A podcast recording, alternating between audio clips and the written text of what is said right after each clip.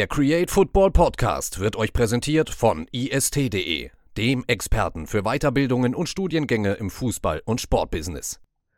Quirin, du hast mir eben erzählt, du hast in deinem Übereifer äh, auf diese Folge schon auf Starten geklickt bei der Aufnahme. Also du bist hochmotiviert, das freut mich und bei uns war jetzt ja auch zuletzt eine ganze Menge los. Transferfenster durch, ähm, jede Menge passiert, ähm, sowohl auf dem Transfermarkt als natürlich auch bei uns, aber trotzdem heute die Konstante, wir nehmen wieder unseren Podcast auf. Ja, mit einem Tag Verspätung, was auch einen Grund hat und zwar äh, sind wir sehr, sehr stark eingebunden wieder in den ja, Europa League und Conference League äh, Geschichten und Übertragungen von RTL, haben da den Vertrag wieder verlängert mit unserem Partner.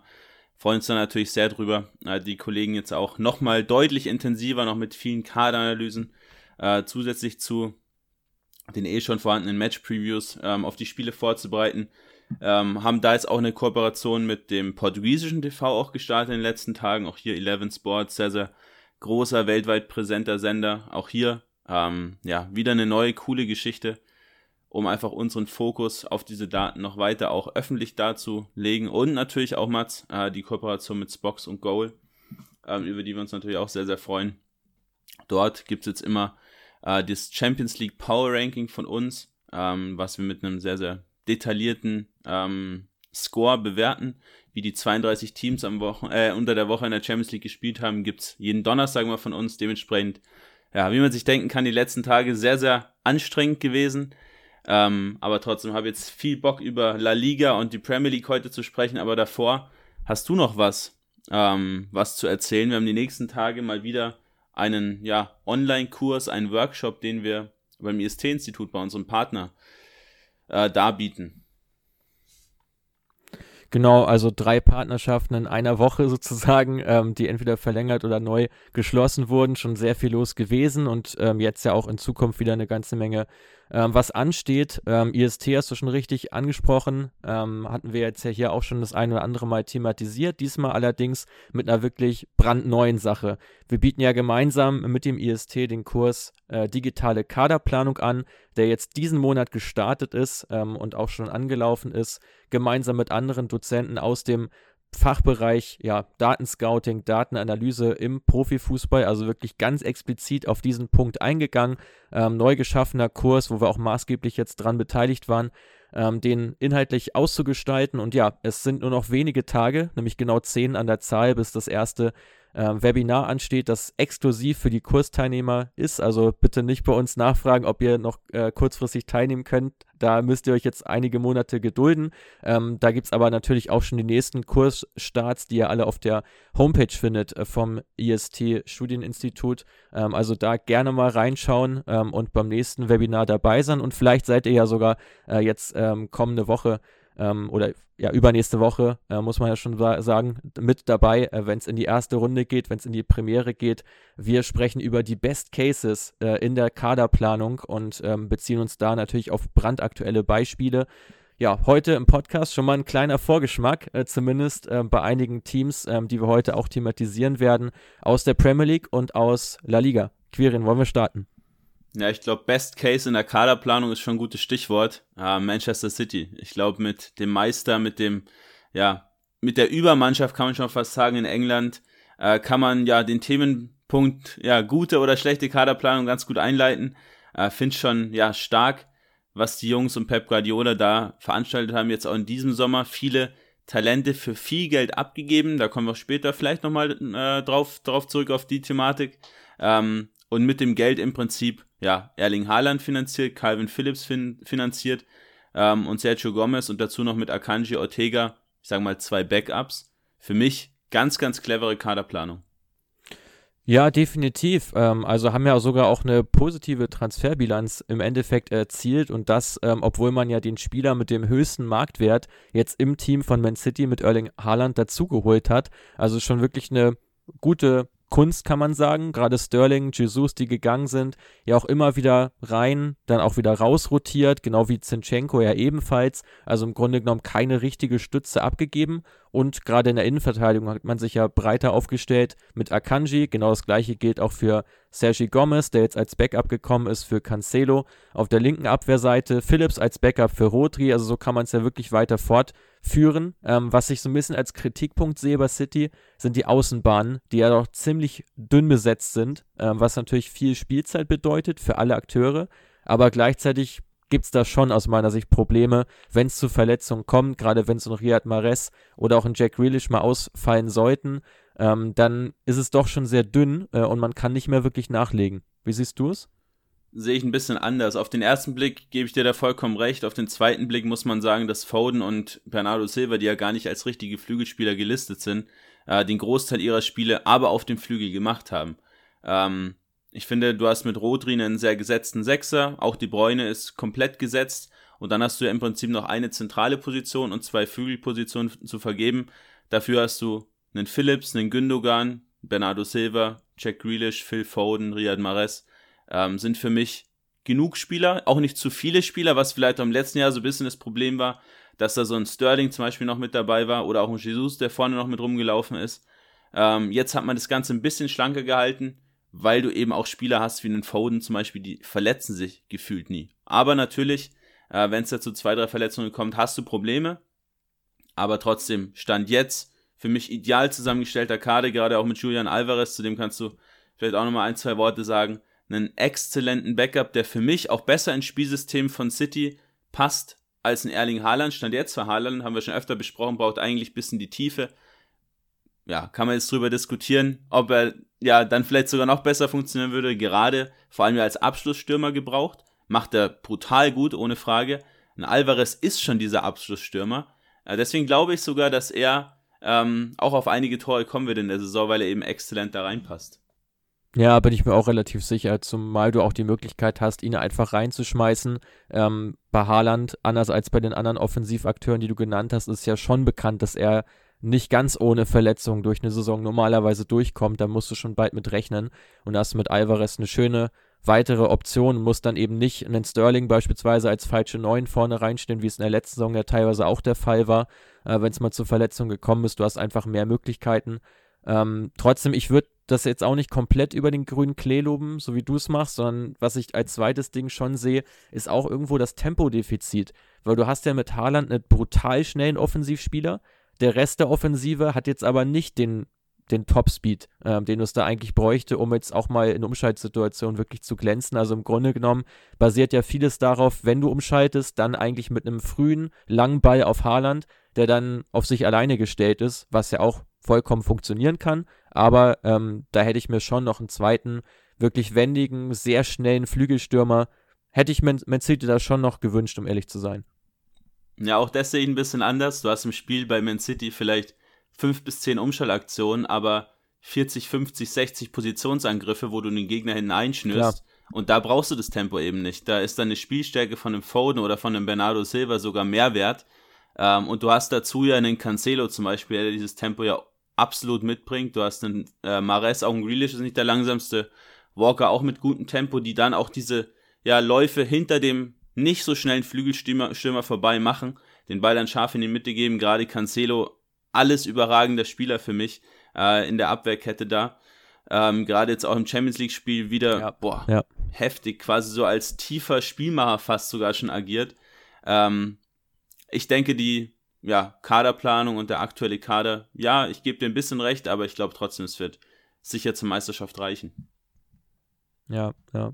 Also ja, ähm, Cancelo sprichst du an, Rum Diaz, finde ich, muss man auch ansprechen, auch einen tollen Schritt gemacht in der letzten Saison, sich da nochmal weiterentwickelt, mit seiner Passstärke ohnehin schon wirklich brillant gewesen, ähm, aber auch gerade im 1 gegen 1 da wirklich ein Spieler, auf den du dich da auch immer verlassen kannst ähm, und der dir hinten einfach sehr viel Stabilität gibt, was ja bei einigen anderen Teams in der letzten Saison nicht ganz so der Fall war, über die wir gleich noch sprechen. Aber bevor wir das tun, wir haben jetzt schon über ein paar gesprochen, De Bruyne wirklich nur kurz erwähnt. Für mich Kevin De Bruyne wirklich einer der drei besten Spieler der Welt, auch in der letzten Saison gewesen und jetzt natürlich immer noch, also auch nach Statistiken wirklich unfassbar stark in der Chancenkreation, aber selber auch unglaublich torgefährlich. Immer wieder mit seinen ja, Läufen auch in die Tiefe, ähm, mit seiner Technik, mit ja, seinem, seinem Auge, seine Übersicht. Also wirklich nochmal eine ganze Klasse besser, finde ich. Ähm, als jetzt, äh, wenn wir gleich äh, zum Beispiel auch mal auf Liverpool blicken, wenn man da sich das Mittelfeld anschaut, ähm, da ist De Bruyne schon wirklich in der ein eigenen Liga und äh, muss ja auch nochmal Erwähnung finden. Wir haben ihn ja auch schon das ein oder andere Mal äh, bei uns im 15-Minuten-Podcast thematisiert. Ja, ich würde sagen, bevor wir über Liverpool sprechen, sprechen wir vielleicht mal über den aktuellen Tabellenführer, oder? Sehr gerne, schieß los. Ja, Arsenal. Äh, du hättest gerne auch kurz was zu sagen können. Ähm, gefällt, mir, gefällt mir sehr, sehr gut in der aktuellen Saison. Ähm, spannende Kaderplanung auch hier. Sehr, sehr junge Mannschaft, jüngste Mannschaft auch in der Liga. Ähm, siehst du ja so ein bisschen eine Problematik darin, dass man viele, ich sag mal, ältere Haudegen auch rausgeegelt hat, rausgeschmissen hat, verkauft hat. Ähm, beispielsweise einen Bernd Leno und jetzt eben komplett diese Jugendschiene fährt und im Prinzip mit, ja, ich sag mal, Partey, Chaka und El Neni so die einzigen drei ein bisschen älteren Spieler im Kader hat? Nein, also aus meiner Sicht genau der richtige Weg. Also ich finde auch lustig, dass sich Leno da beschwert hat, äh, dass es scheinbar nicht um die Performance geht, sondern nur um die Politik, was er ja auch neulich im Interview kundgetan hat. Äh, den Punkt verstehe ich überhaupt nicht. Er hat einfach nicht abgeliefert. Ramsdale auch nach Daten der klar bessere Keeper äh, gewesen, deswegen der Torwartwechsel auch nachvollziehbar. Und dass man sich da jetzt von alten Zöpfen so etwas trennt, das finde ich auch nur richtig. Äh, und man hat ja jetzt auch endlich mal erkannt, dass man in den letzten Jahren viel zu häufig Spieler mittleren Alters geholt hat, die dann vielleicht so 24, 26, 27 waren, aber auch einfach nicht das allerhöchste Niveau haben. Ähm, diese Spieler bringen dich nicht weiter, diese Spieler musst du loswerden. Ähm, und was sie jetzt erfahren mit ihrer sehr, sehr jungen Mannschaft, ähm, die auch begeisternden Fußball gerade spielt, ähm, das finde ich ist schon aller Ehren wert. Das größte Problem, was ich stattdessen sehe, ist eigentlich eher so diese Physis die wir ja auch schon das ein oder andere Mal angesprochen haben. Auf der 6 hast du ja durchaus ähm, die, diese Spieler, die das auch mitbringen. Im Offensivbereich hast du aber sehr viele bewegliche, wendige, quirlige Spieler, die jetzt gerade ja nicht, nicht die größte Körperlichkeit mitbringen. Siehst du das ähnlich? Ja, sehe ich ähnlich. Äh, sehe ich auch als, als gewissen ja, Punkt, wobei man auch sagen muss, in vielen Spielen, was man jetzt ja auch schon gesehen hat in der aktuellen Saison, brauchst du diese Physis auch gar nicht zwingend, weil du eben Spieler hast, die technisch so extrem beschlagen sind. Du hast sehr, sehr viele Positionsrochaden drin. Da ist keiner auf seiner ja, Stammposition, ich sage mal, festgewurzelt. Äh, Gerade in Jesus, der sich auch immer wieder auf den Flügel rausbewegt, gar nicht zwingend das Zentrum hält. Äh, dann rückt vielleicht mal ein Ödegard ins Zentrum rein oder ein Martinelli in die Sturmspitze. Ähm, und das ist, glaube ich, schon ein ganz klarer Vorteil, dass du jetzt eben einen klaren Fokus auf die Technik legst und ist ja dann auch so ein bisschen vergleichbar mit, man City, wo du auch wieder die Komponente Ateta siehst, der ja unter Guardiola auch Co-Trainer war, ähm, dass du eben mit Ateta einen technisch starken Fußball aufbaust und auch natürlich die Spieler dafür holst und da brauchst du jetzt kein Targetman drin, sondern da ist es wichtig, einfach Spieler zu haben, die auch mal einen Pass über 20 Meter an den Mann bringen können und auch eben mal ein Dribbling gewinnen und da hast du jetzt genau die richtigen Spieler. Martinelli macht endlich den Sprung, den man sich schon seit einem Jahr erhofft hat. Ähm, ist ja mit elf kreierten Chancen einer der besten der Liga, aktuell auf Platz 5. Äh, Jesus sogar mit 13 kreierten Chancen auf Platz 1 in der Liga, was die Chancenkreation angeht, obwohl er ja eigentlich der Abschlussstürmer im Zentrum ist.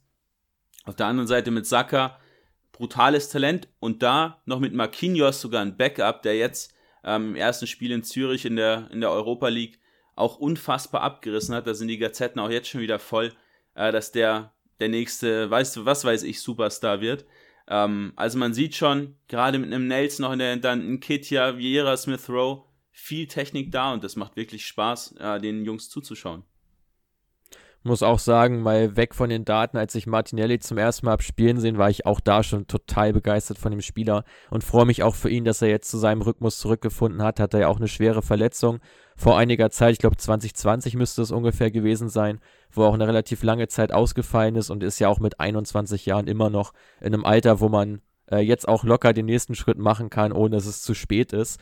Ähm, nee, sehe ich ähnlich und ich finde gerade im Vergleich zu Man City ja auch äh, Ateta ja stark von Guardiola geprägt, Arsenal ja auch generell eine Mannschaft, die offensiven, technischen Fußball spielen lassen will, aber für mich halt mit mehr Tempo einfach ausgestattet im Offensivbereich, dafür halt ähm, mit vielen etwas unerfahrenen Spielern. Also ich bin gespannt, ob man die Saison auch konstant zu Ende bringen kann. Man hat jetzt ja sehr gut gestartet, man ist gut reingekommen, ähm, ist gerade in einem Formhoch auf jeden Fall drin. Ich bin gespannt, ob man das so durchziehen kann, ähm, weil dann, äh, denke ich, ist nicht nur die Champions League drin, sondern vielleicht sogar auch die Vizemeisterschaft, der dritte Platz, kann ich mir da durchaus vorstellen.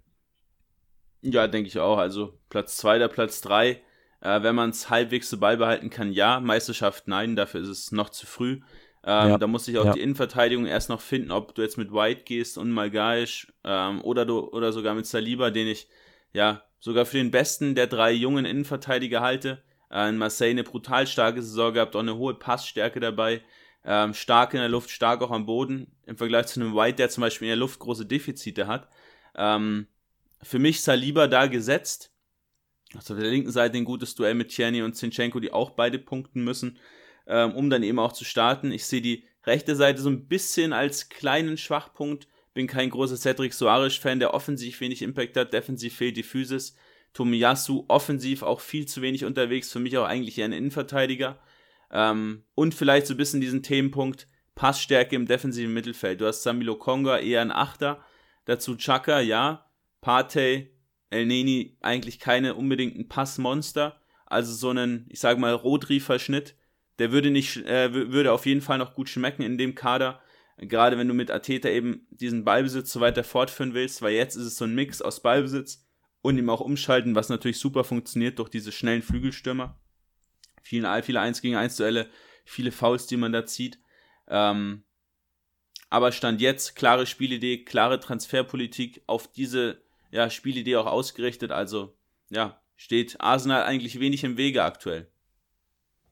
Schaut auf jeden Fall gut aus. Ähm, kurzer Nachtrag noch zu Ben White, der hat jetzt ja die ersten Spiele auch immer als Rechtsverteidiger gespielt, um eben genau dieses Problem mit Cedric Suarez und Tomiyasu zu beheben. Ähm, hat ja auch mal eine ganz stolze Ablösesumme gekostet. Ich glaube, es waren knapp 60 Millionen Euro ja. von Brighton gekommen, ja, 2021, ähm, dafür, dass man ihn eigentlich als IV geholt hat, der jetzt auf RV spielt.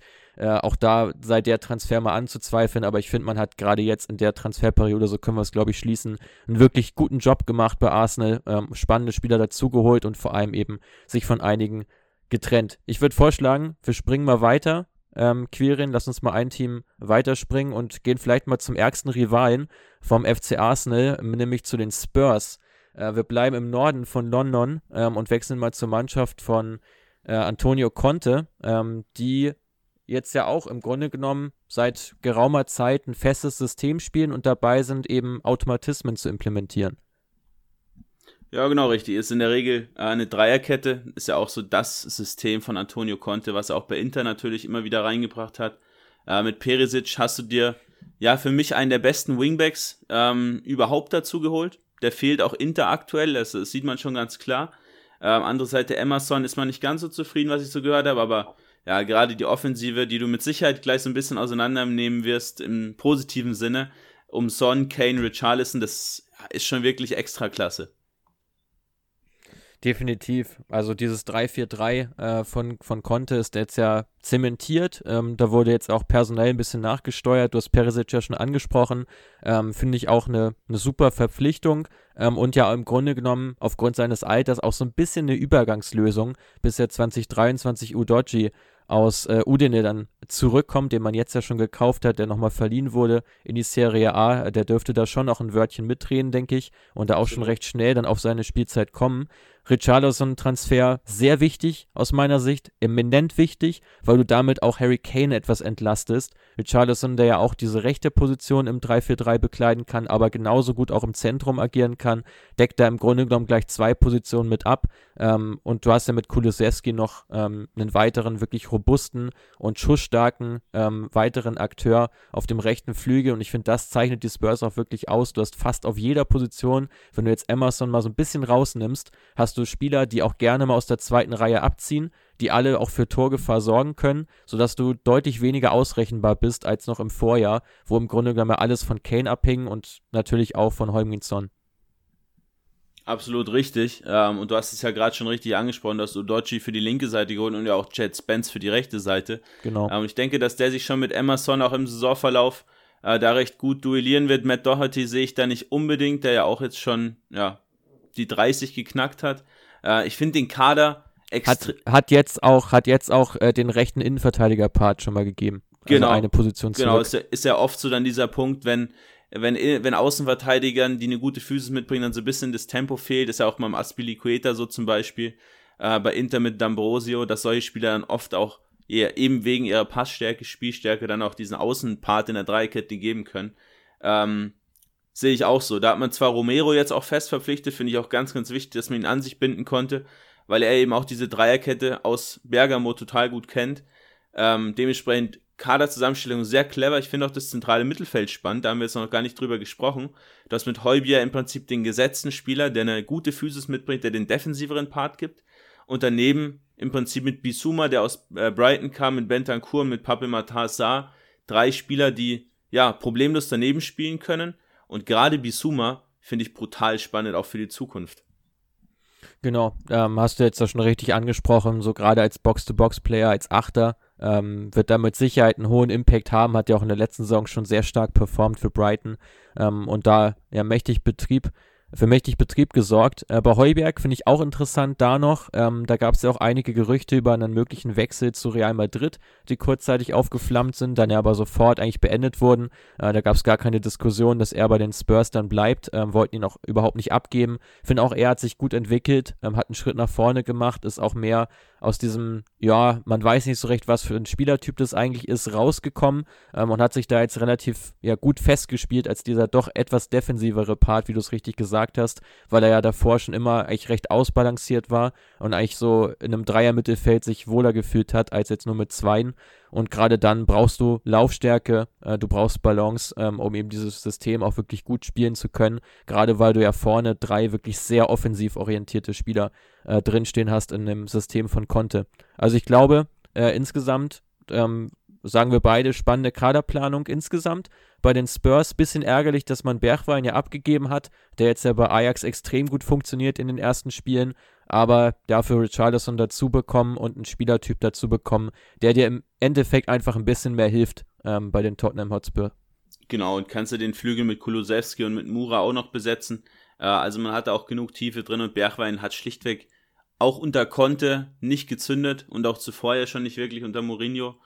Ähm, deswegen, er war da auch so ein bisschen verbrannt, muss man glaube ich sagen. Ich, äh, ich finde den Wechsel zurück zu Ajax, um nochmal so einen Schritt zurückzugehen und dann vielleicht nochmal zwei nach vorne, sehr, sehr spannend und hat ja jetzt auch ja, eine gewisse Aufgabe, wenn man da direkt mal überleitet, bei Ajax im Anthony zu ersetzen, der jetzt den Schritt zu Manchester United dann eben doch noch gemacht hat, diesen Transfersommer. Ähm, wie siehst du ihn, wie siehst du Menu aus deiner Perspektive ähm, aktuell und in der Kaderplanung aufgestellt? Ja, es hat sich ja extrem viel getan äh, unter Erik Ten Haag. Ähm, mächtig Wirbel ja schon im, äh, zu Beginn des Transferfensters, nachdem man ja eigentlich so eine Strategie mit Ralf Rangnicke auch fahren wollte, die dann ja aber recht schnell auch beendet hat. Ähm, der ist ja dann nach Österreich gegangen als Nationaltrainer, hat bei Manchester United jetzt keine großen Aktien mehr drin. Und ja, dann hat man mit Ten Haag eigentlich jetzt versucht, mit vielen ja, Ex-Ajax-Spielern, kann man ja schon sagen, äh, die Probleme zu kitten, äh, die ja aber weiterhin wirklich sehr offensichtlich sind. Ähm, man hat den Saisonstart ja jetzt ja ziemlich in den Sand gesetzt, auch wenn man jetzt äh, da ähm, ja erstmal Siege gegen, gegen Top-Gegner eingefahren hat, aber gerade gegen kleinere Mannschaften tat man sich jetzt doch extrem schwer, weil eben die Spieler sich natürlich auch erstmal ans System gewöhnen müssen. Und ob diese Qualität der Spieler denn ausreicht für die Champions League oder vielleicht sogar für mehr, damit hast du dich ja ein bisschen mehr auseinandergesetzt. Genau, du hast ja bei Ten Hag im Prinzip schon eine klare Spielidee, die ja eigentlich schon auf Dominanz ausgelegt ist, auf hohes Pressing ähm, natürlich auch mal temporäres Umschalten, aber gerade die ersten Spiele war schon auffällig. Man hat eine sehr, sehr schwache Konterabsicherung gehabt. Man ist häufig, gerade in den ersten zwei Spielen mit viel Ballbesitz, äh, vorne aufgetaucht, hat versucht, den Gegner einfach am eigenen Strafraum festzuschnüren, dann mit Ballbesitz eben zum Beispiel über einen Bruno Fernandes, über einen Ronaldo dann auch zu Torschancen, zu Torerfolgen zu kommen. Ähm, hat dann aber gemerkt, okay, es funktioniert nicht, wir werden hier die ganze Zeit ausgekontert, eben auch klar, ganz klarer, ganz klar Stichwort fehlender Sechser. Casimiro soll diese Rolle jetzt ausfüllen, finde ich einen sehr starken Transfer. Ähm, aber schon auffällig war dann auch in den Spielen danach gegen Liverpool, gegen Arsenal jetzt auch am letzten Wochenende, dass man einen kompletten Fokus auf Umschaltverhalten gelegt hat. Eigentlich gar nicht so die Idee von Ten Hag, aber der Fokus liegt hier natürlich erstmal drauf, okay, wir wollen jetzt erstmal Spiel für Spiel denken, Spiele gewinnen was natürlich auch für Den Haag wichtig ist. Lass dir mal die ersten vier oder fünf Spiele keinen Sieg einfahren, dann wird die Luft nämlich da auch schon schnell ganz, ganz dünn. Ähm, und deswegen, ja. ja, klarer Fokus darauf, erstmal die Spiele zu gewinnen, den Gegner das Spiel machen zu lassen. Ähm, da war Arsenal auch sehr, sehr dominant, die wir ja gerade hatten. aber haben es nicht so richtig geschafft, dieses Defensivbollwerk, muss man dann auch schon fast sagen, was die ersten Spieltage nicht existiert hat, ähm, zu überspielen. Und ich glaube, Varan und Martinez haben sich da jetzt auch jetzt schon festgespielt, weil man gerade auch jetzt unter der Woche in der Euroleague gesehen hat, mit Maguire, mit Lindelöf brauchst du eigentlich nicht zwingend planen, wenn du große Ziele hast. Und da muss man ja auch sagen, ähm, dass die Entscheidung von Ten Hag, Maguire als Kapitän ja auch beizubehalten, da schon etwas gewagt war, äh, gerade vor dem Hintergrund, den du gerade genannt hast. Und ich finde, er reiht sich ja ein in der Riege von mehreren Spielern, die eigentlich den Erwartungen im Kader überhaupt nicht nachgekommen sind. So, er ist einer davon, auch ja äh, auf rechts war ein Bissaka, den man ja auch unbedingt abgeben wollte, nachdem man den da ja auch für, ich glaube, über 50 ja. Millionen waren es, 55 Millionen geholt hat. Ähm, als Rechtsverteidiger wohlgemerkt, der jetzt ja auch mit 24 Jahren immer noch relativ jung unterwegs ist. Ähm, auch Van de Beek hat bisher überhaupt nicht funktioniert und natürlich auch vorne Jaden Sancho, ähm, den du auch unbedingt halt in die Spur bekommen musst. Ähm, also eigentlich viele Neuzugänge, die für viel Geld gekommen sind bei Man United in den letzten Jahren, haben ihre Leistung schlichtweg nicht gebracht. Ähm, was prophezeist du bei Anthony, der jetzt ja auch für eine horrende Summe aus Ajax gekommen ist? Bei ihm wird es wichtig sein, glaube ich, dass Ten Hag noch eine ganze Weile auch Trainer bei, bei Menu bleibt. Ähm, Anthony schneller als Sancho, muss man ganz klar festhalten. Sancho ist ja kein Topsprinter. Sancho mehr so ein Mix, ja, Inside Forward, ja, aber auch Wide Playmaker, der vom Flügel auch mit Pässen mal Chancen kreieren kann. Äh, Anthony dagegen sehr trickreich, ähm, ja, sehr starke Läufe auch Richtung, Richtung gegnerisches Tor mit viel Tempo. Ähm, hohe Qualität in der Chancenkreation, kann da Pässe spielen, kann auch gute Flanken schlagen. Gerade ein Ronaldo im Zentrum könnte da ein guter Abnehmer für sein. Ähm, ich glaube, dass er sich besser entwickeln wird als Sancho fürs Erste, einfach weil ich seine Leistungsdecke auch noch ein bisschen höher sehe. Ähm, aber ja, auch er muss erstmal beweisen, dass er diese 100 Millionen wert ist, finde ich auch zu viel. Äh, gerade weil es auch günstigere Optionen gab und ich nicht der Meinung bin, dass es an einem Flügelspieler, den man jetzt hat oder nicht hat, gescheitert ist, sondern dass dieses Gesamtkonstrukt nicht passt und Anthony ja, mit seinem Gegenpressing da natürlich schon einen Impact liefern kann. Da hat er auch deutlich mehr zu bieten als die anderen Flügelspieler. Ähm, aber ich glaube, dass dieses Gesamtkonstrukt Manchester United auf so wackeligen Beinen steht, dass da ja auch so eine schlechte Leistung von Sancho nicht unbedingt Sanchos Schuld ist, sondern eher ja das Gesamtkonstrukt. Ja. Wie siehst du denn die Thematik um Ronaldo, wo es ja auch jetzt den Sommer über immer wieder Gerüchte gab, um einen möglichen Wechsel, der unbedingt Champions League spielen wollte, jetzt ja auch ähm, viele Spiele nur von der Bank gekommen ist, ähm, jetzt ja gegen Sociedad endlich wieder Start erspielen durfte, nicht getroffen hat, ähm, dürfte auch eher für Unruhe sorgen, denke ich mal, wenn das die ganze Saison über der Fall ist und er häufiger als Joker dann reinkommt. Ja, genau die Frage habe ich mir eigentlich für dich aufgeschrieben. ähm, weil ich mir bin da auch schön zuvor gekommen. Weil ich, weil ich mir da auch nicht so sicher bin, was jetzt eigentlich mit Ronaldo passiert, weil rein vom Namen her muss er spielen. Aber du hast gesehen, in den Spielen, wo man erfolgreich war, war es Umschaltfußball. Das ist nichts für Ronaldo, das Tempo fehlt ihm einfach mittlerweile. Da ist ein Rashford zum Beispiel in der Sturmspitze schon die bessere Option. Gleichzeitig hast du aber auch nicht so richtig einen Backup, wenn du jetzt mal von Rashford absiehst.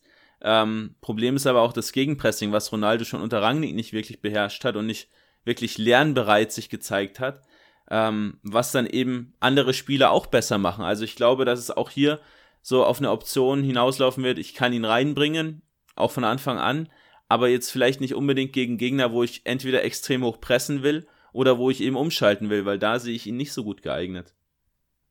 Ja, es hängt schon stark vom Matchplan ab, aber ich finde, das ist schon, ja, schon ein bisschen eine traurige Entwicklung jetzt von Ronaldo in den letzten Jahren. Ähm, hat sich mit seinen Wechseln auch irgendwie nicht so wirklich einen Gefallen getan hat man jetzt auch so das Gefühl, gerade wenn du es mal vergleichst mit einem Messi, der ja in Paris schon klar gesetzt ist, klar ist, auch in der schwächeren Liga natürlich, aber im Grunde genommen richtet man sich schon ein bisschen mehr nach ihm aus und bei Man United tut man das eben nicht. Also ich finde, dass man es auch in der letzten Saison schon relativ wenig getan hat und ähm, eigentlich auch da eher versucht hat, jeder bringt irgendwie seine Stärken ein. Du hast halt relativ viele Ich-AGs äh, in der Mannschaft gehabt. Jetzt hast du mit Pogba ja zumindest mal einen davon abgegeben aber hast ja immer noch ähm, eben mit einem Ronaldo, auch mit einem äh, De Gea, mit einem Maguire Spieler, die ein hohes Selbstverständnis von sich selber haben, die aber eigentlich diese Konkurrenzsituation ja dringend eigentlich brauchen, um selber mal äh, zurück an die Leistungsdecke zu finden. Aber ich glaube, dass bei Ronaldo schon fast zu spät ist, äh, um diesen Schritt jetzt nochmal zu gehen, dass er selber sagt, okay, äh, wenn ich spielen will, muss ich mein Spiel umstellen und ich glaube, das wird er, wird er nicht machen Ich glaube, man muss auch so ein bisschen mal von aus der Perspektive betrachten, wie war Ronaldo denn bei Man United am stärksten? Als man zentrumslastig gespielt hat, als Bruno Fernandes alles gemacht hat ähm, und Ronaldo eben dann immer wieder aus dem Zentrum heraus in Szene gesetzt hat, mit einem Team, was großen Fokus auf Ballbesitz gelegt hat. Jetzt hattest du Rangnick, ja. über, bei dem eben viel über Umschalten ging und jetzt hast du einen Ten Hag, bei dem sehr viel über die Flügel geht. Das heißt, es fehlt einfach diese Zentrumslastigkeit, womit natürlich einfach die Wichtigkeit von dem Bruno Fernandes und von dem Ronaldo nicht mehr so gegeben ist wie eben noch vor ja, ein bis zwei Jahren, als die beiden eben so die Allesmacher im Prinzip waren. Da rückt der Fokus mehr jetzt auf ja. die Flügel. Da hast du Spieler, die auch gerne den Abschluss selbst suchen. Ähm, und da wird es eben die Frage sein, ob so ein Sancho, ein Rashford, ein Anthony, ein Ronaldo eben auch in Szene gesetzt bekommen.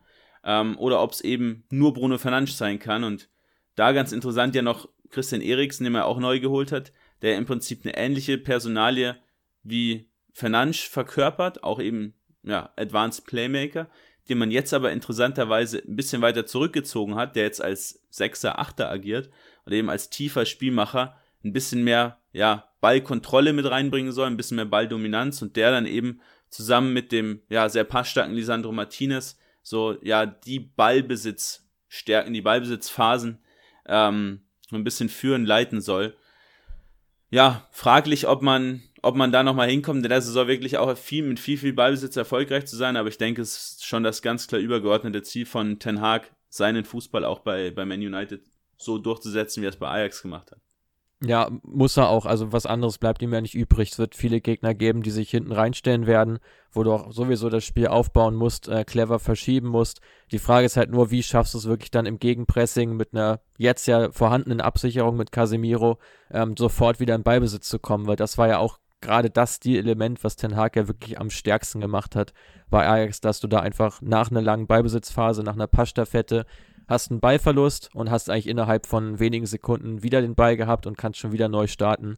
Und das ist ihm bei United bislang noch nicht besonders gut geglückt, ähm, bis auf wenige Ausnahmen. Kirin, vielleicht noch mal eine kurze ähm, Prognose von dir, wo es mit Man United hingeht in der neuen Saison, tabellarisch. Und dann würde ich sagen, springen wir zum nächsten Team maximal Europa League.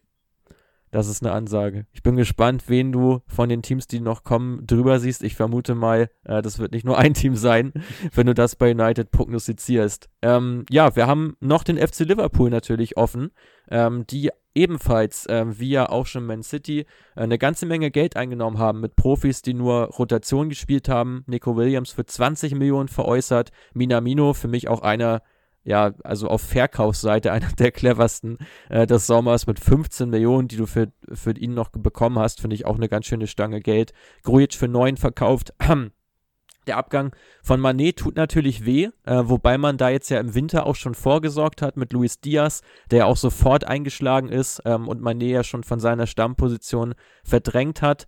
Ähm, was ich so ein bisschen kritisch sehe bei Liverpool, du hast im Grunde genommen nur Darwin Nunez geholt, der wirklich sofort gesetzt ist und auch sofort ähm, eine große Rolle in der ersten Elf spielt. Ansonsten relativ wenige Spieler, die ja ähm, sofort das Team auch qualitativ nochmal weiter verbessern, sondern eher Spieler geholt wie einen Arthur ähm, oder auch wie die Talente, äh, wie jetzt ein Cavallo beispielsweise, äh, die herangeführt werden sollen, natürlich auch einen Impact haben können, aber du kannst eben nicht erwarten, dass sie das Spiel tragen vom FC Liverpool. Ähm, wie siehst du die Thematik? Ich, ich wurde davor, glaube ich, drei, vier Wochen mal dazu gefragt, äh, auch von, von Sky unter anderem, äh, wo mich auch, wo auch die Frage gestellt wurde, wie siehst du den Kader des FC Liverpool? Und ich habe damals gesagt, ich finde den Kader super und ich finde ihn auch nach wie vor super. Ähm, da kann man jetzt ein bisschen drüber streiten, was da unter der Woche da in Neapel passiert ist. Das war natürlich eine ordentliche Abreibung, äh, die man sich da abgeholt hat, weil da auch äh, natürlich die ja, aktuelle Verletzungsproblematik im Mittelfeld eine entscheidende Rolle spielt. Da fallen momentan fünf Spieler aus. Man hat im Prinzip nur Fabinho, Thiago, Artomelo und James Milner zur Verfügung. Ähm, ich bleibe aber trotzdem dabei, dass der Kader sehr, sehr stark ist. Du hast zwei Angreifer, die können beide spielen, Nunez, Firmino. Du hast Salah, der eh nie verletzt ist. Im Zweifel könntest du Elliot da rausstellen, der aber auch noch im Zentrum, im Mittelfeld spielen kann. Du hast mit Diaz einen gesetzten Linksaußen und mit Rutter einen, der offensiv auch alles spielen kann. Du hast die Außenverteidigerposition super doppelt besetzt mit Calvin Ramsey, auch ein spannendes Talent aus Aberdeen dazugeholt. Aber du hast ein Problem, wenn Konate nicht fit ist weil Van Dijk gefühlt neben jedem anderen Innenverteidiger aussieht, ja, ganz salopp und subjektiv gesagt wie ein Kreisliga-Verteidiger.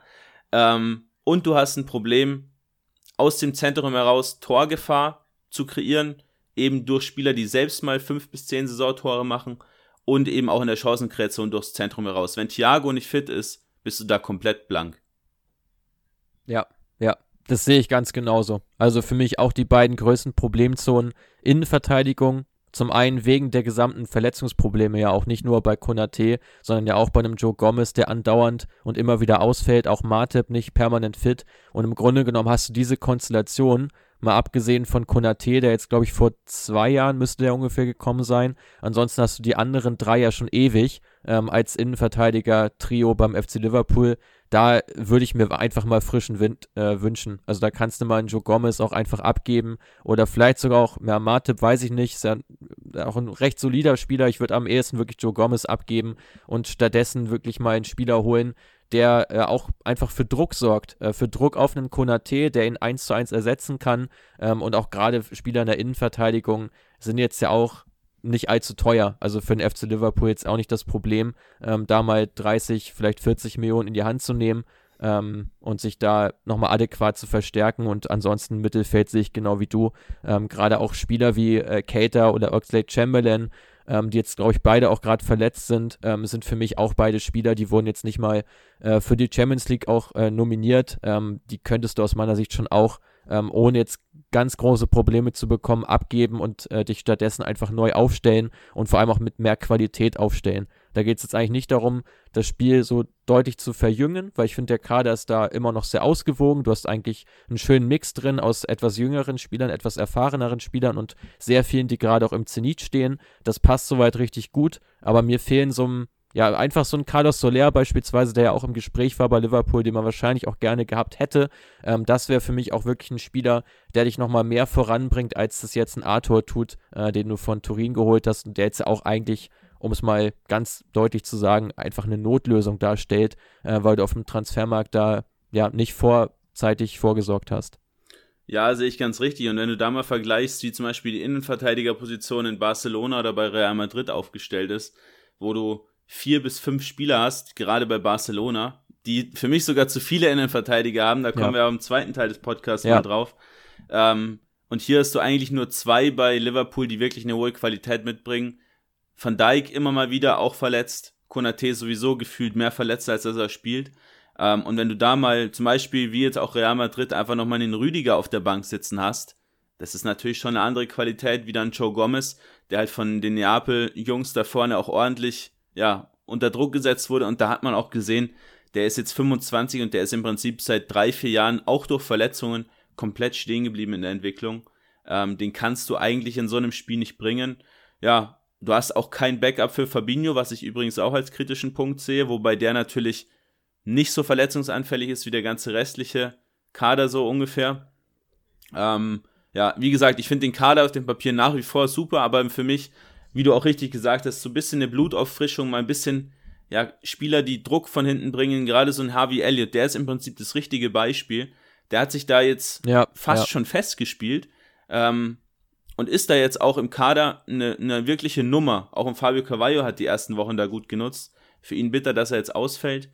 Ähm, aber ich glaube trotzdem, wenn du jetzt so ein, zwei Verletzte wieder zurückbekommst, gerade in Henderson, der unfassbar wichtig ist für das System, und wenn dann auch ein David Nunez so ein bisschen mehr in dieses Spiel reinpasst, mit Diaz, mit Salah, dann glaube ich, dass es trotzdem eine super Saison wird. Fraglich für mich nach wie vor nur, wie passt ein Abschlussstürmer, ein Zielspieler in diese Dreierreihe da vorne rein, wo du eigentlich Spieler auf dem Flügel hast, die selbst abschließen wollen und eben keine Chancen kreieren. Ja, gut, aber ich, ich kann mir schon vorstellen, dass es, äh, dass es durchaus funktionieren kann, weil gerade so ein äh, Sadio Mané, äh, der jetzt ja auch kein klassischer Zielspieler ist, aber ja schon auch jemand ist, der äh, den, den, den Input braucht, ähm, der jetzt auch keiner ist, der jetzt irgendwie im Zentrum durch äh, acht Spieler durchgeht und dann selber das Tor schießt, sondern auch da hat es ja Zuspiele gebraucht und ich glaube, dass man da auch wirklich gut kombinieren kann und einfach auch relativ unausrechenbar ist. Du hast jetzt mit Nunez eine neue Komponente dazu bekommen, ähm, die hat City auch bekommen, äh, mit einem Haaland. Äh, und ich glaube, dass man da generell über das Offensivdrittel gar nicht groß äh, diskutieren muss. Das ist für mich eine sehr gute Konstellation mit verschiedenen Spielertypen, die da insgesamt zur Verfügung stehen, einigen jungen Akteuren. Also ich finde, da ist man eigentlich super aufgestellt. Ähm, die Problemzonen liegen woanders und die haben wir eben auch schon, schon angesprochen. Ähm, du hast eben schon Toni Rüdiger angesprochen. Ähm, der ist ja weggegangen vom FC Chelsea, äh, wie auch sein deutscher Trainer oder sein deutscher Ex-Trainer Thomas Tuchel, der jetzt schon früh in der Saison ja rausgeschmissen wurde durch Graham Potter von Brighton ersetzt wurde, also bei Chelsea eine ganze Menge Bewegung, sowohl auf dem Transfermarkt als auch auf der Trainerposition. Äh, wie ordnest du das ein? Und natürlich auch im Management. Der Club wurde jetzt verkauft über den Sommer. Äh, Todd Booley ist der, ja, der neue Boss, der neue Big Boss, der, ja, was man so aus internen Quellen hört, jetzt nicht besonders viel Ahnung von Fußball hatte. Da äh, gibt es auch eine interessante Anekdote, als er, als er Tuchel überzeugen wollte, doch mit einem 4-4-3-System zu spielen und Tuchel ihn dann darauf hingewiesen hat, dass es ja zwölf Spieler auf dem Feld dann wären. Ähm, ja, und Tuchel dementsprechend auch nicht so besonders begeistert war von einem Boss, der im Prinzip ja den, die Hand auf dem Transfermarkt hält, aber eigentlich nichts vom Fußball versteht. Ähm, auch recht präkant, dass ja die Vorbesitzer im Prinzip die komplette Scouting-Abteilung da mitgenommen haben. Äh, da war nicht mehr so sonderlich viel da. Dementsprechend, ja, die Transfers auch alle recht spät passiert im Sommer. Man hat für viele Spieler auch in meinen Augen zu viel Geld bezahlt. Da können wir auch gleich kurz drüber ja. diskutieren. Also gerade in Fofana ähm, und auch in Kukureya, die einfach deutlich zu teuer waren für ihr Leistungsniveau aktuell. Ähm, weil dann auch immer wieder eben Thomas Tuchel quasi in die Bresche springen musste und da quasi als Chef-Scout agiert hat, äh, als Kaderplaner. Und das passt natürlich überhaupt nicht dazu, dass man ihn jetzt direkt rauswirft. Gerade in Aubameyang nur wegen Tuchel zurück zu Chelsea oder zu Chelsea gekommen, zurück zu Tuchel, so ist richtig. Ähm, du hast mir schon richtig geschrieben auf WhatsApp. Du bist dir ziemlich sicher, dass der wohl nicht die glücklichste Person in London gerade ist. Nee, kann ich mir äh, überhaupt nicht vorstellen. Ich finde, insgesamt hat sich der Kader auch einfach verschlechtert im Vergleich zum Vorjahr. Also du hast natürlich jetzt Pech gehabt mit den ablösefreien Abgängen von Rüdiger und Christensen. Äh, ist ärgerlich gelaufen, aber man hat es auch da einfach verschlafen, frühzeitig mit beiden Spielern zu verlängern, ähm, die ja eigentlich auch ein gutes Standing hatten und auch wichtig waren für die Mannschaft. Ähm, du hast einen Lukaku wieder abgegeben, wo du jetzt auch eigentlich hättest schauen können, wenn du jetzt eh dich für einen Trainerwechsel entscheidest, hättest du auch mit Lukaku das nochmal probieren können. Bei Werner ja relativ ähnlich, wobei es schon ein bisschen festgefahrener war. Und stattdessen, ja, finde ich, hast du dich auf Positionen teilweise sehr breit aufgestellt, wo du es gar nicht unbedingt musst, so gerade wenn ich das zentrale Mittelfeld mir anschaue. Ähm, und wie du schon sagst, du hast für einige Spieler viel zu viel Geld bezahlt, weil aber natürlich auch viele andere Clubs genau wissen, Chelsea muss was tun. Chelsea hat auch das Geld, um was zu tun. Ähm, und da ist jetzt die Not einfach sehr, sehr groß und man kann da auf den Preis schon nochmal ordentlich was draufschlagen. Also sind schon einige Transfers dabei, die ja entweder überteuert sind oder auch schon ein bisschen als verzweifelt anzusiedeln, anzusiedeln sind. Ja, absolut richtig. Ähm, gerade Fofana finde ich auch so, das war das perfekte Beispiel. Du hast dich am Spieler festgelegt und dann wolltest du ihn unbedingt, egal was passiert, ähm, anstatt eine Option zu haben, zu sagen, okay, dann holen wir Fofana halt nicht, sondern holen Spieler XY. Ähm, dementsprechend hat Leicester dann natürlich auch nicht locker gelassen und ja, viel Geld verlangen, 90 Millionen, einfach zu viel für, für Fofana. Auch für mich ein super cooler Spieler. Ich feiere den schon seit der in Saint-Etienne wirklich starke Breakout-Season hatte. Ähm, aber 90 Millionen ist einfach zu viel, gerade wenn man bedenkt, was ja, man vor ein paar Jahren noch für dieses Geld bekommen hat. Zentrales Mittelfeld sehe ich sehr, sehr ähnlich wie ja. du. Äh, Chukwuemeka neu, Gallagher zurück von der Laie, Zakaria neu dazugeholt. Äh, Cesare Casadei auch für 20 Millionen von Inter gekommen, ist gar nicht gelistet in der ersten Mannschaft aktuell. Aber der hat da auch seine, seine Aktien dran, da mal zu spielen. Und genauso habe ich es mir auch notiert. Viel zu viele Achter. Zakaria, Kovacic, Gallagher, Loftus-Cheek, ja. Chukwuemeka ja. und Kasadai für im Prinzip, ja, ich sage mal im aktuellen 3-4-3, was auch unter Potter, ja, vielleicht in 3-5-2, vermutlich in 3-5-2 abgeändert wird. Ähm, aber hast trotzdem einfach zu viele Spieler, gerade weil ein Jorginho und ein Kanté, wenn sie fit sind, halt auch rechtssicher spielen werden. So ist es, so ist es. Also ich finde auch gerade so der Transfer von Zakaria habe ich zum Beispiel überhaupt nicht verstanden.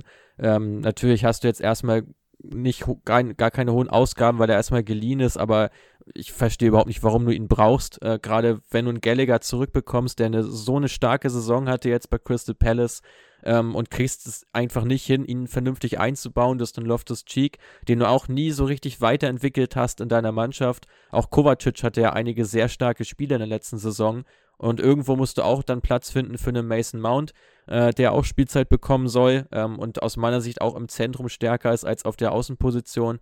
Ähm, das, ja, vieles passt da nicht zusammen. Und ich finde aber, die größte Problematik hast du weiterhin äh, bei Chelsea im Sturm, äh, wo du jetzt trotz Aubameyang, der jetzt ja auch erstmal verletzt ist, musst du auch überhaupt mal schauen, ob er äh, unter Potter eine geeignete Rolle findet. Und ansonsten hast du nur den jungen Broja, äh, der jetzt in der letzten Saison bei den Saints ähm, ja, gegen den Ball wirklich gut gearbeitet hat, ähm, aber jetzt auch keine immense Torquote hatte, dass du jetzt sagst, ja, der wird da jetzt die Kohlen aus dem Feuer holen. Also da sehe ich, ich sehe einfach bei Chelsea den Spieler nicht, der dir in der Saison deine 20 Tore bringt. Es ist für mich auch nicht ein Sterling. Sehe ich auch nicht. Äh, Kai Havertz ja auch noch eine Option für den Angriff, da der auch unter Tuchel äh, regelmäßig in der Sturmspitze gespielt hat, ja auch so mit Chelsea die Champions League geholt hat, eben mit Harvards vorne drin. Denke, dass Harvards auch nach wie vor eine wichtige Rolle spielen wird. Wenn du jetzt mal auf Brighton unter Potter schaust, hattest du jetzt zum Beispiel einen Sturmduo aus Wellbeck oder Undaf zusammen mit einem Trossard zum Beispiel oder einem Enkiso, also auch ein großer, ein kleiner Angreifer. Äh, ich gehe stark davon aus, dass Harvards und auch äh, Sterling jetzt für die nächsten Wochen erstmal das Sturmduo bilden werden. Aubameyang fällt jetzt ja bis ja, Anfang Mitte Oktober in etwa aus. Ähm, ob er dann noch mal überhaupt so richtig reinkommt, auch von Anfang an spielen zu können, äh, ja, sei auch mal dahingestellt. Ich glaube, dass Mount jetzt auf diese Rolle dahinter rücken könnte, also auf diese Zehnerrolle, ähm, sofern man eben nicht dieses 3-4-3 beibehält, was jetzt aktuell gespielt wird. Ähm, ich möchte dich noch ganz kurz zu deiner Meinung zu den Wingbacks fragen. Reese James für mich super Spieler, gerade auch in der Dreikette nochmal stärker als in der Viererkette. Ich bin aber kein Freund von Chilwell ja. und Kukureya, das weißt du, äh, weil beide für mich zu wenig offensive Impact haben, zu langsam sind, zu dribbelschwach sind. Ähm, für mich auch beide mit zu wenig offensive Impact, wie ich gerade gesagt habe, sehr geringer Expected Assists Wert. Ähm, linke Seite nicht gut besetzt, da wäre sogar ein Marcos Alonso wahrscheinlich noch die bessere Option gewesen. Hm, ja, finde ich interessant. Ich kann mir vorstellen, dass man einfach ein bisschen asymmetrisch agiert ähm, und versucht einfach links so ein bisschen den Spielaufbau zu gestalten, gerade mit dem Kukurea, der jetzt auch unter seinem Ex-Trainer Potter ähm, ja schon jetzt keinen Freifahrtschein hat, aber der wird jetzt schon ganz klar der Stammspieler sein aus meiner Sicht. Und dann wirst du über die linke Seite versuchen, das Spiel aufzubauen, zu gestalten, um eben rechts Platz zu schaffen für einen James, der immer wieder durchstarten kann, der auch dann gut abgesichert wird von einem defensiv orientierten Aspilicueta beispielsweise. Ähm, ich finde, dann kannst du das schon so spielen lassen. Die Frage ist halt nur, wer ist der kongeniale ja, Kombinationspartner dann auf der rechten Seite? Gerade wenn du da mit einem Harvard spielst, so wie jetzt in der Champions League, ist das jetzt ja auch kein Spieler, der ja permanent in, in, in Lücken reinstößt, sondern auch einer, der gerne mal den Ball am Fuß hat und auch gerne mal klatschen lässt. Ähm, da habe ich einfach ein paar Zweifel und auch dann natürlich eben bei der Hereingabe. Also du kannst ja noch so viele Flanken jetzt schlagen. Ähm, Gerade wenn du mit dem Aubameyang spielst, wird das schon auch jetzt nicht das beste Mittel sein. Ähm, also wie gesagt, ich sehe Probleme bei Chelsea im Abschluss ähm, in der neuen Saison. Ich sehe ähm, ein Überangebot im zentralen Mittelfeld, um es nochmal zusammenzufassen. Und ähm, wie du schon sagst, bei der, auf der linken Seite wird zwar im Passspiel viel passieren, ähm, aber du wirst recht rechtslastig sein, wenn es darum geht, dann ins äh, finale Passspiel reinzugehen. Sehr, sehr spannend, Mats. Lass uns ein bisschen Tempo aufnehmen. Ähm, wir haben uns noch natürlich auch hier wieder in dieser Episode gerne auch die letzte Episode von vor zwei Wochen nochmal hören über Serie A und Liga A. Auch jetzt wieder mit äh, zwei, drei Teams to watch beschäftigt. Ja, und jetzt waren wir gerade schon dabei, dann würde ich sagen, jetzt bleiben wir noch mal kurz in Südengland, in Brighton. Ähm, ich denke, für dich genauso wie für mich ein absolutes Team to watch auch in der aktuellen Saison wieder. Äh, Graham Potter jetzt zwar weg, man hat ja jetzt zwischenzeitlich mal Lelana zum, zum Co-Trainer bzw. zum Spielertrainer befördert, der aber ja jetzt nach dem Tod der Queen, jetzt danach ist wohl äh, Bahnstreik, da ist dann auch und dann ist Länderspielpause, dementsprechend weiß ich gar nicht, ob der überhaupt ja. mal in diese Rolle überhaupt reinrücken wird.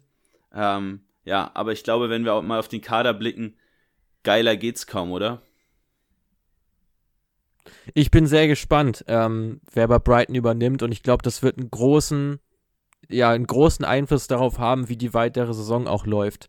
Ähm, also ich glaube, dass man da sich jetzt auch gut Gedanken machen wird. Ist ja auch ein Club, der gerne auf Daten setzt, ähm, der auch viel mit Analytik arbeitet und da jetzt keine wilden Entscheidungen aus dem Bauch heraus trifft. Insofern denke ich, dass man sich da gut mit dieser Trainerwahl jetzt beschäftigen wird, jetzt auch ein bisschen Zeit gewonnen hat ähm, durch eben ähm, die äußeren Umstände, sage ich mal.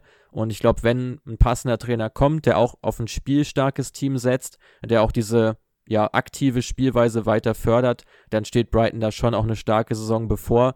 Sollte das nicht der Fall sein und äh, der Trainer wieder einige Sachen umschmeißen, was es ja auch, äh, was jetzt auch nicht das erste Mal wäre, dass es das im Profifußball gibt, ähm, dann wäre ich mir da nicht so sicher, ähm, weil, glaube ich, auch viele Spieler von der äh, Art und Weise, wie Potter gecoacht hat, ähm, da schon gut profitiert haben.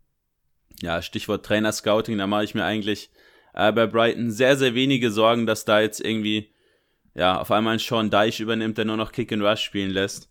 Ähm, ja, kann ich mir, kann ich mir genau nicht vorstellen. Sowas, ja. Aber, aber gerade, ja, was du gesagt hast, viel Ballbesitz, viel Spieldominanz, auch in der aktuellen so ein bisschen weniger. Ähm, aber gerade letztes Jahr war man da sehr, sehr äh, stark. Auch jetzt in der aktuellen Saison Dritter nach Expected Points. Also man ja, weiß auch wirklich, wie man, äh, wie man den Gegner hinten festzurrt. Dazu eben dieses Umschaltspiel. Ähm, technisch extrem hochwertig und da müssen wir einfach mal kurz auf dieses Dreier-Mittelfeld blicken. Mwepu, Caicedo, McAllister. Wow. Für mich mit das spannendste Mittelfeld in ganz Europa. Ähm, Mwepu so, ja, der Computer, wie er in seiner Heimat in, in, in Sambia genannt wird, ähm, der spult einfach komplett alles ab. So, ja, in FIFA-Sprache würde man sagen, Hullet Gang, der ist brutal schnell, extrem physisch stark, tolle Technik, torgefährlich, kann Chancen kreieren. Ähm, einfach hohe Fußballintelligenz. Daneben Caicedo, ganz junger Ecuadorianer, da auch gern mal, ich weiß gar nicht, welche Episode es war, als wir über den ecuadorianischen Fußball gesprochen haben, ein bisschen diese Entwicklung, verkörpert das eben absolut diese ja, Spielstärke auch von dem Box-to-Box-Mitspieler, die zwei sehr, sehr spannend und davor eben McAllister, der junge äh, Argentinier, der sich auch ja so in diesen äh, Fußball-Slang auch sprachlich eingearbeitet hat, was ich gesehen habe und eben auch jetzt schon diesen, diese Premier League-Härte auch gut verkraften kann und auf der 10 eben ganz, ganz stark kreiert. Dazu Gilmer, den man von Chelsea geholt hat, Enkiso auch sehr spannend, Undaf, Lamptey, äh, könnte ich jetzt so weitermachen. Ähm, ja, für mich absolutes Team to watch. Wen hast du denn da? Also erstmal äh, danke, dass du schon mal zwei meiner Spieler to watch jetzt äh, vorweggegriffen hast, äh, mit, mit Caicedo, den wir jetzt ja schon thematisiert haben, ähm, und auch mit äh, Martinelli, den wir vorhin besprochen haben, ähm, bitte, auf bitte. den wir beide auch ähm, recht viel halten. Ähm, Martinelli, da schon mal die These von mir, wird aus meiner Sicht der beste Scorer äh, unter 22 Jahren in der neuen Premier League-Saison. Ähm, das gerne mal im Auge behalten. Ansonsten ist mein Team to watch Leeds United ähm, unter Jesse Marsh, äh, finde ich sehr spannend. Ähm, natürlich jetzt nicht mehr mit El Loco äh, an der Seitenlinie, Marcelo Bielsa, äh, der noch in der vergangenen Saison dort am Start war. Aber ich finde sehr gut, dass man diesen Stil äh, mit viel Pressing zu agieren grundsätzlich beibehält. Also auch wieder einen, einen, Trainer geholt hat, der das fortsetzt und jetzt nicht konträr auf eine Taktik setzt. Ähm, und man hat diesen Turnaround ganz ordentlich hinbekommen und hat jetzt einfach eine Mannschaft zusammen, die nach Marsch Vorstellungen ja jetzt auch gestaltet worden sind mit einem ganz starken RB-Einschlag ähm, in der Kaderplanung. Äh, viele Spieler geholt, wie jetzt auch ein Brandon Aronson unter anderem, auch ein Christensen ähm, aus Salzburg, ähm, die es gewohnt sind, eben äh, diesen Fußball zu spielen, äh, für die es auch ein, ein, großer Schritt ist, jetzt in die Premier League zu wechseln. Ähm, und du hast einfach viele Abtransfers drin, was ich generell immer ziemlich cool finde, äh, wenn du Spieler dazu holst, für die das jetzt die größte Challenge ist, ihre bisherigen Laufbahnen und die nicht äh, von größeren Vereinen runterkommen. Marc Roca da vielleicht so das einzige Gegenbeispiel gerade, wobei der jetzt bei den Bayern jetzt auch fast gar nicht gespielt hat. Ähm, Finde ich super spannend, haben in den ersten Spieltagen auch schon für mächtig Furore gesorgt, ähm, auf der einen wie auch auf der anderen Seite. Ähm, und ich glaube, es ist eine Mannschaft, die ja überraschen kann, ähm, die jetzt nicht äh, groß um die Europa-Cup-Plätze, denke ich, mitspielen wird. Ähm, aber ich glaube nicht, dass sie mit dem Abstieg allzu viel zu tun haben werden, äh, weil du einfach eine ganz klare Spielidee hast äh, und die auch in vielen Spielen äh, gut greifen wird. Ja, finde ich brutal spannend. Äh, Sehe ich, seh ich sehr, sehr ähnlich. Ich glaube, da hat man den Abgang von Phillips auch ganz gut aufgefangen.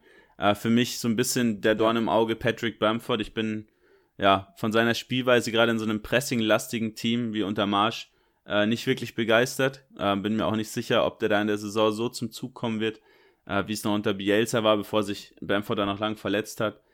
Ähm, spannend. Ich habe tatsächlich noch zwei weitere Teams zu watch. Ich weiß nicht, ob du noch eins liegen hast, aber ich würde ganz gerne noch Crystal Palace und Southampton äh, in den, ja. in den, ja, wie sagt man, in den Ring mhm. werfen. Äh, Crystal Palace haben wir auch des Öfteren schon the äh, thematisiert aufgrund der ja, spannenden Kaderplanung. Deswegen gar nicht zu viel, sondern einfach alle zwei Wochen unseren Podcast hören, dann ist man da auch immer schon so ein bisschen drin im Thema. ähm, ja, unter Vieira auch hier, klare Spielidee viel Ballbesitz für Crystal Palace, die ja auch vor ein paar Jahren ähm, noch mit ja, ganz anderem Spielermaterial einen anderen Fußball gespielt haben. Äh, sehr, sehr starker Fokus auf 1 gegen 1 Duelle. Man konnte Wilfried Zaha wiederhalten, was für mich auch sehr überraschend ist. Ähm, und man investiert viel Geld eigentlich nur noch in junge Spieler. Eberechi Ose, Olis, ja. gerade die zwei sehr dribbelstark, vor allem Olis. Dafür, äh, dazu Edouard fürs Sturmzentrum, Ducouré, ganz, ganz spannender Spieler, der vielleicht auch einer deiner Player to watch ist für die neue Saison. Ähm, vielleicht auch wieder eingetroffen. Dazu Mark Guehi, ähm, Andersen äh, in der Innenverteidigung. Also, ganz, ganz spannend. Kannst du kurz ein, zwei Worte zu sagen, dann äh, hole ich dich nochmal noch mal kurz mit den Saints ab. Ja, sehr gerne. Also ich finde, dass es bei Palace jetzt eigentlich zu einem ja spannenden zweiten Jahr kommt, nachdem sie ja in der letzten Transferperiode ähm, den Kader schon gut umgekrempelt haben und auch so diesen Turnaround zu jüngeren, hungrigeren Spielern gut hinbekommen haben, hast du jetzt im Grunde genommen den nächsten Entwicklungsschritt, äh, der gegangen werden wird. Und ich glaube, dass du gerade jetzt ein Eduard, der besser angekommen ist, auch ein Ulisse, äh, den du jetzt eben schon angesprochen hast, auch ein EC, ich glaube, dass die alle besser scoren werden als in der letzten Saison. Ähm, und du hast mit Villara ja auch einen Trainer, mit dem es jetzt bislang auch gut funktioniert hat, dem ich das, um ehrlich zu sein, auch nicht so zugetraut hätte in der Form. Ähm, und ich finde, ja, Palace, denke ich, solide Saison dürfte es werden, mit einigen Spielern, die, denke ich, richtig rausstechen werden. Also für mich ein Team, ähm, das, glaube ich, den ein oder anderen sehr spannenden Transfer für 2023 hervorbringen wird. Ähm, ich glaube, da wird viel Geld generiert werden, ähm, wenn sie da sich für einen Verkauf entscheiden. Genau, dann noch kurz zu den Saints, äh, die ja von Sport Republic übernommen wurden. Ähm, eine recht spannende Owner-Gruppe unter ja, Führung unter anderem äh, von Ankerson, der zuvor bei Brentford war, also auch klar, wo die Richtung bei den Saints wieder hingehen wird. Spannend auch da, ich habe es dir vor einem Monat ungefähr erzählt. Äh, Sport Republic hat jetzt Götz, Götz Tepe Izmir ge gekauft, Zweitligist aktuell in, in der Türkei, ähm, mit einem ja, super Ballungsraum, weil es in Izmir einfach keinen annähernd guten Profiklub gibt. Ich glaube, aktuell nach dem Abstieg von Altay nicht mal einen Erstliga-Club. Man hat da eine Stadt mit 5, 6 Millionen Einwohnern. Ähm, also auch sehr clever, worin, wohin das geht, in welche Richtung. Und das sieht man auch bei den Saints an der Transferpolitik mit Basunu, Larios, Lavia und Edosi. Äh, ja, vier Nachwuchsspieler von Man City Gold für insgesamt über 40 Millionen Euro. Äh, bei allen vier gibt es übrigens eine Rückkaufoption für die Citizens. Äh, das Durchschnittsalter der Transfers generell jetzt im Sommer war bei 21,2 Jahre. Nur drei Ü30 Spieler im Kader, also ein extremst junger Kader. Zweitjüngstes Team nach Arsenal in der gesamten, äh, in der gesamten Liga. Und gerade Lavia, den ich eigentlich mit am spannendsten finde von den Neuzugängen jetzt im Sommer, direkt schon ein tolles Tor geschossen, so ein Screamer, wie man in England sagt. Da hat Chelsea ja wohl auch ein 50 Millionen Angebot am Deadline Day noch abgegeben für ihn, was aber abgelehnt wurde. Ähm, mit Mara einen entspannten Zielspieler fürs Zentrum noch dazu geholt aus Bordeaux, auch erst 20 Jahre alt. Aribo finden wir auch beide cool von den Rangers. Ja, letztes Jahr auch eine super Saison. Problem für mich höchstens Hasenhüttel, der dem Ganzen, glaube ich, nicht so ganz gewachsen scheint. Ähm, aber ansonsten auch allein schon wegen den Einzelspielern ähm, kann man sich da mal ein Spiel reinziehen. Ja, schon. Also bei Hasenhüttl würde ich gar nicht so, so mitgehen. Also ist für mich auch ein Trainer, der auch für eine klare Idee steht, der auch seinen, seinen Pressing-Fußball schon so durchzieht. Ich glaube, dass er jetzt auch eigentlich zum ersten Mal, kann man schon bald sagen, seiner äh, Amtszeit ist jetzt ja auch schon seit Dezember 2018 äh, am Start, ja auch eine wirklich lange Ära jetzt schon geprägt äh, bei den Saints hat er jetzt endlich mal einen Kader, mit dem auch mehr möglich ist, mit dem auch fußballerisch eine ganze Menge geht. Ich finde, das siehst du auch gerade in der Verteidigung, ähm, wo du ja beispielsweise mit Livramento und Volker Peters zwei wirklich sehr spielstarke Rechtsverteidiger hast, die für mich beide auch ähm, super spannend sind. Auch gerade Walker Peters da einen tollen Step nochmal gemacht, jetzt mit 25 Jahren da auch ähm, aus diesem Talentstatus rausgetreten, auch Leistungsträger jetzt gerade. Ähm, mit der Verletzung von Livramento, mit dem Kreuz Kreuzbandriss ist der ja raus. Also ich glaube, gerade auch, ja, hast du schon richtig gesagt, die Saints, äh, ganz junges Team beisammen und ähm, ob sich diese ganzen Talente von Man City so einschlagend äh, auszahlen, dass sie die äh, Ablösesummen gerechtfertigen oder rechtfertigen, äh, da habe ich noch ein kleines Fragezeichen, vor allem beim Keeper, äh, bei Basuno. Ähm, ich finde es spannend, dass man da einem jungen Torwart auch die Chance gibt. Das ist auch gerade international ja gar nicht so üblich, dass du einen Stammtorwart hast, der äh, unter 21 Jahre alt ist. Ähm, ich, ich kann mir nicht vorstellen, dass er irgendwann mal die 14 Millionen wert sein wird. Aber das wird man sehen, ähm, das wird sich zeigen und ähm, auch ein Bella Kotschap beispielsweise, auch ein Top-Talent geholt äh, aus Bochum. Also ich finde, man hat viel Geld investiert ähm, in Potenzial äh, und muss jetzt schauen, dass du das wirklich geregelt bekommst. Aber wo du recht hast, ist klar, ähm, wenn es jetzt bei den Saints über mehrere Spieltage sich eher nach unten entwickelt, dann wird Hasenhütte ein Problem bekommen, weil man jetzt natürlich auch mehr vom Kader erwartet, ähm, dadurch, dass man ihn stark aufgewertet hat. Genau, und wurde jetzt auch schon so halb öffentlich angezählt, äh, weil es eben nicht so richtig gut läuft, wie man, wie man sich vorgestellt hat. Deswegen mal abwarten. Ähm, aber immerhin hat man investiert, anders als mein absolutes Team not to watch. Allzu viele gibt es davon in der Premier League nicht, bin ich der Meinung, weil eigentlich bei jedem Team, was ge ja, geboten ist, Premier League macht einfach immer Bock zu schauen. Ähm, aber ich glaube, da hauen wir jetzt beide mal kurz auf das gleiche Team drauf und zwar auf Leicester. Ja, aus meiner Sicht wirklich stark verschlechtert im Vergleich zum Vorjahr. Und ich finde, das täuscht ein bisschen darüber hinweg, dass man am Ende, glaube ich, Platz 7 oder 8 erreicht hat. Auf jeden Fall einstellig ja noch eingetrudelt, nachdem man lange Zeit ja doch große Formschwankungen auch hatte. Ähm, denn nach der Expected äh, Points Matrix äh, wäre man tatsächlich Abstiegskandidat gewesen. Also da das drittschlechteste Team der letzten Saison. Ähm, also eigentlich da schon eine Warnung, ähm, die man da vernehm, vernommen haben müsste. Ähm, der ist man aber überhaupt nicht gefolgt, wie du schon sagst. Man hat nicht investiert. Man hat Wout Fest geholt als Ersatz quasi für Fofana, der aber definitiv kein 1 zu 1 Ersatz ist. Ein solider Spieler. Ähm, das ist ein Evans aber auch, äh, der daneben spielt. Das sind beides jetzt keine Verteidiger, die Bäume ausreiß, ausreißen. Und aus meiner Sicht auch gerade die Abwehr die große Schwachstelle äh, im Team von Leicester City mit Casper äh, Schmeichel auch noch ihren Stammtorwart abgegeben. Ähm, also da sehe ich wirklich wenig Qualität, gerade im Vergleich zu vielen anderen Teams. Und du hast im Grunde genommen nur im zentralen Mittelfeld wirklich Tafelsilber gerade im Kader stehen, die aber alle jetzt so langsam mal den nächsten Schritt machen müssten. Ähm, und das sehe ich bei Leicester einfach gar nicht als möglich an, ähm, weil das Team, wie schon eben gesagt, schlechter geworden ist im Vergleich zum Vorjahr. Genau, und das jetzt nicht unbedingt, weil man Spieler abgegeben hat, sondern einfach, weil man sich generell nicht weiterentwickelt, kein frisches Blut dazu holt, äh, keinen Druck von außen ausübt. Ähm, und dann hast du eben jetzt so einen Danny Ward, den ich nicht unbedingt als Premier League Stammtorhüter sehe. Du hast einen Suyunchu, den du eigentlich gehalten hast, obwohl du nicht so richtig zufrieden mit ihm bist. Der spielt ja auch gar keine Rolle mehr. Ähm, ich glaube aber, dass es für ihn gut sein könnte, dass Rogers aktuell so schlecht performt, weil wenn Rogers weg ist, wird Suyunchu sofort wieder spielen. Ähm, aber du hast jetzt einmal mit Suyunchi, Westergaard, Vote Fass drei Innenverteidiger, die quasi keine Spielstärke mitbringen. Also vor allem gegen den Ball stark sind. Dazu Ricardo ja. Pereira, ja, mit seiner klassischen halbes Jahr Verletzung, die alle eineinhalb Jahre eintritt, die ist jetzt mal wieder da. Ähm, und du hast im Zentrum, ja, du hast Spieler gehalten, was ich schlichtweg nicht, ja, nie, oder was ich generell nicht schlecht finde, so ein Thielemanns zum Beispiel.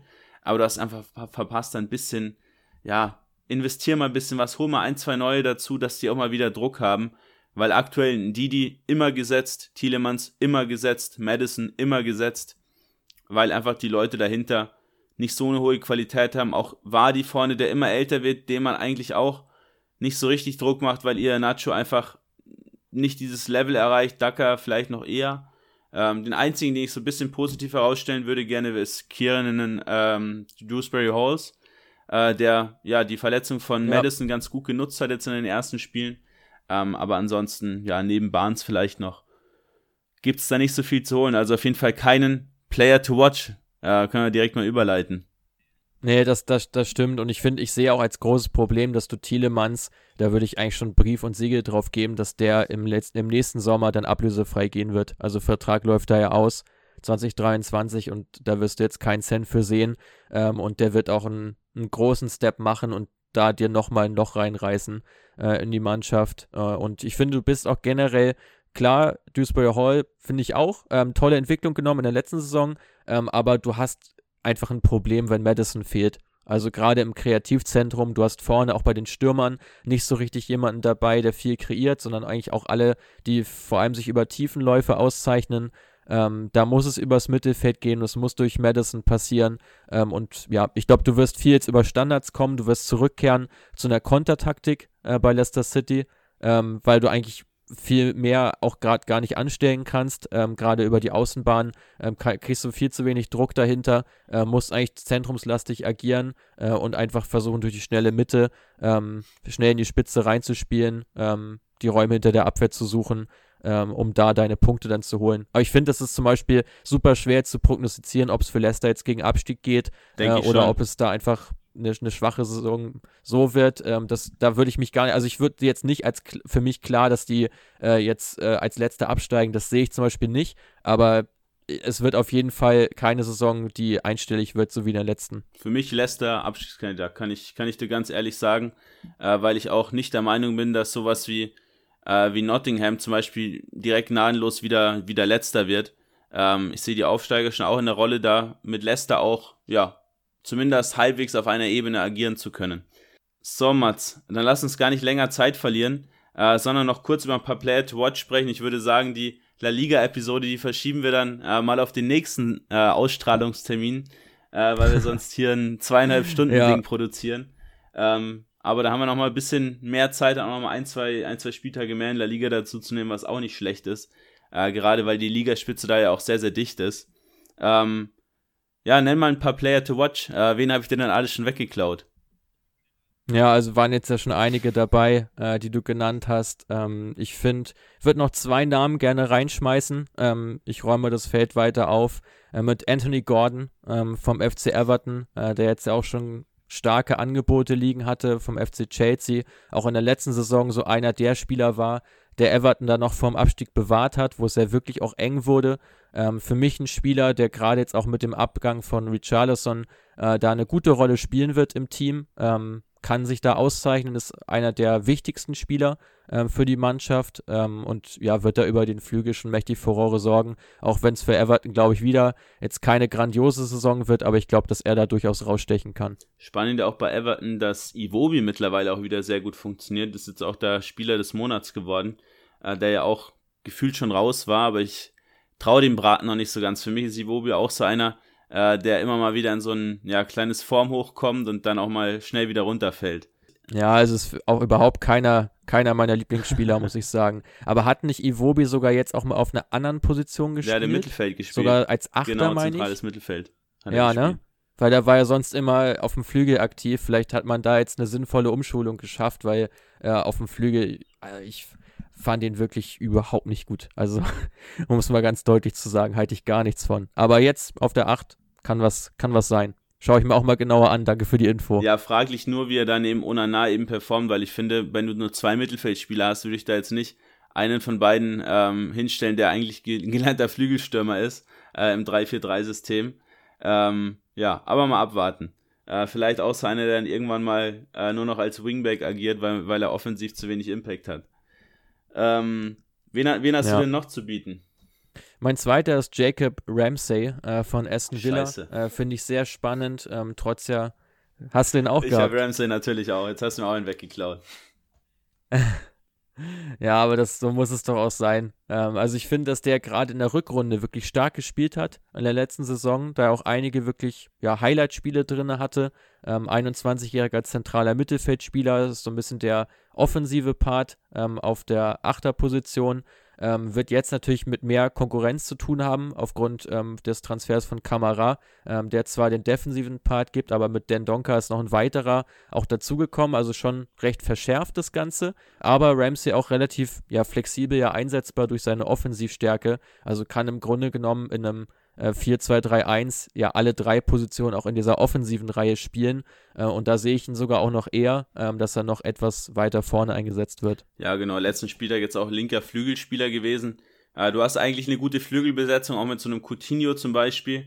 Äh, deswegen frage ich, ob er dann da auch weiter spielt. Aber du hast richtig gesagt, man hat zwei Defensive geholt, was dafür sorgt aktuell, dass Douglas Lewis dann zum Beispiel nach vorne geschoben wird. Aber ich sehe ihn stärker als Douglas Lewis, äh, sollte deswegen auch dort spielen. John McGinn ist sowieso gesetzt als Kapitän, aber ja, Ramsey, wie du richtig gesagt hast, äh, Box-to-Box mit Fielder, 5 von 6 Spielen in der Saison jetzt auch schon gestartet.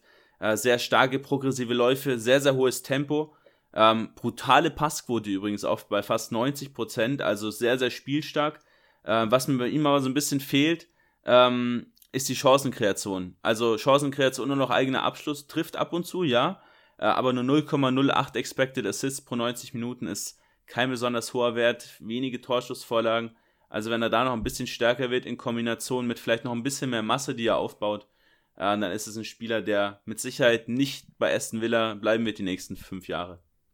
Ja, kann, kann definitiv einer sein. Und Douglas Lewis hast du ja angesprochen, auch um ihn gab es ja recht viele Gerüchte. Ähm, am Deadline Day ähm, haben wir auch beide verfolgt, du bei Sky, ich hier aus dem Backoffice.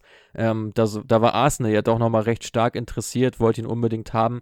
Verstehe ich, um ehrlich zu sein, gar nicht so richtig, warum man ihn nicht abgegeben hat. Also ich hätte das auf jeden Fall gemacht, äh, weil du hast im Mittelfeld bei Villa ja wirklich viele Optionen, auch viele auf einem wirklich guten Niveau. Ähm, da hättest du ihn locker abgeben können, hättest Ramsey auf die Position gezogen. Und wie gesagt, mit einem Dan Donker hast du ja eh schon vorgesorgt und hast noch einen weiteren Spieler, den du auch bedenkenlos äh, reinbringen kannst. Dann äh, werfe ich auch mal einen rein, weil wir gerade schon bei Sechsern wie den Donker sind, und zwar Joao Balinha. Äh, die fleißigen Hörer unseres Podcasts werden Ui. wissen, dass wir den Mann schon eine ganze Weile auf dem Schirm haben. Äh, für mich und ich habe es auch, glaube ich, bei der Aufsteiger-Episode schon ge äh, gesagt. Also da gerne nochmal reinhören. Wir haben vor ein paar Wochen über die Aufsteiger der Top-Ligen gesprochen, unter anderem auch eben über Fulham. Und da habe ich die These gebracht, wenn Palinia funktioniert im defensiven Mittelfeld, wird Fulham die Liga halten. Und da bin ich auch nach wie vor der Meinung, äh, mit, seiner mit seiner Physis, mit seiner Passqualität war der Schritt jetzt mit doch schon 27 aus Portugal sehr wichtig. Ähm, mal in eine wirkliche Top-Liga und da ist die Premier League prädestiniert dafür. Tempodefizit so ein bisschen, ähm, aber mit Ball und auch im direkten Zweikampf äh, gibt es da nicht so viele, bin ich der Meinung, die da besser sind in der Liga. Sehr schön.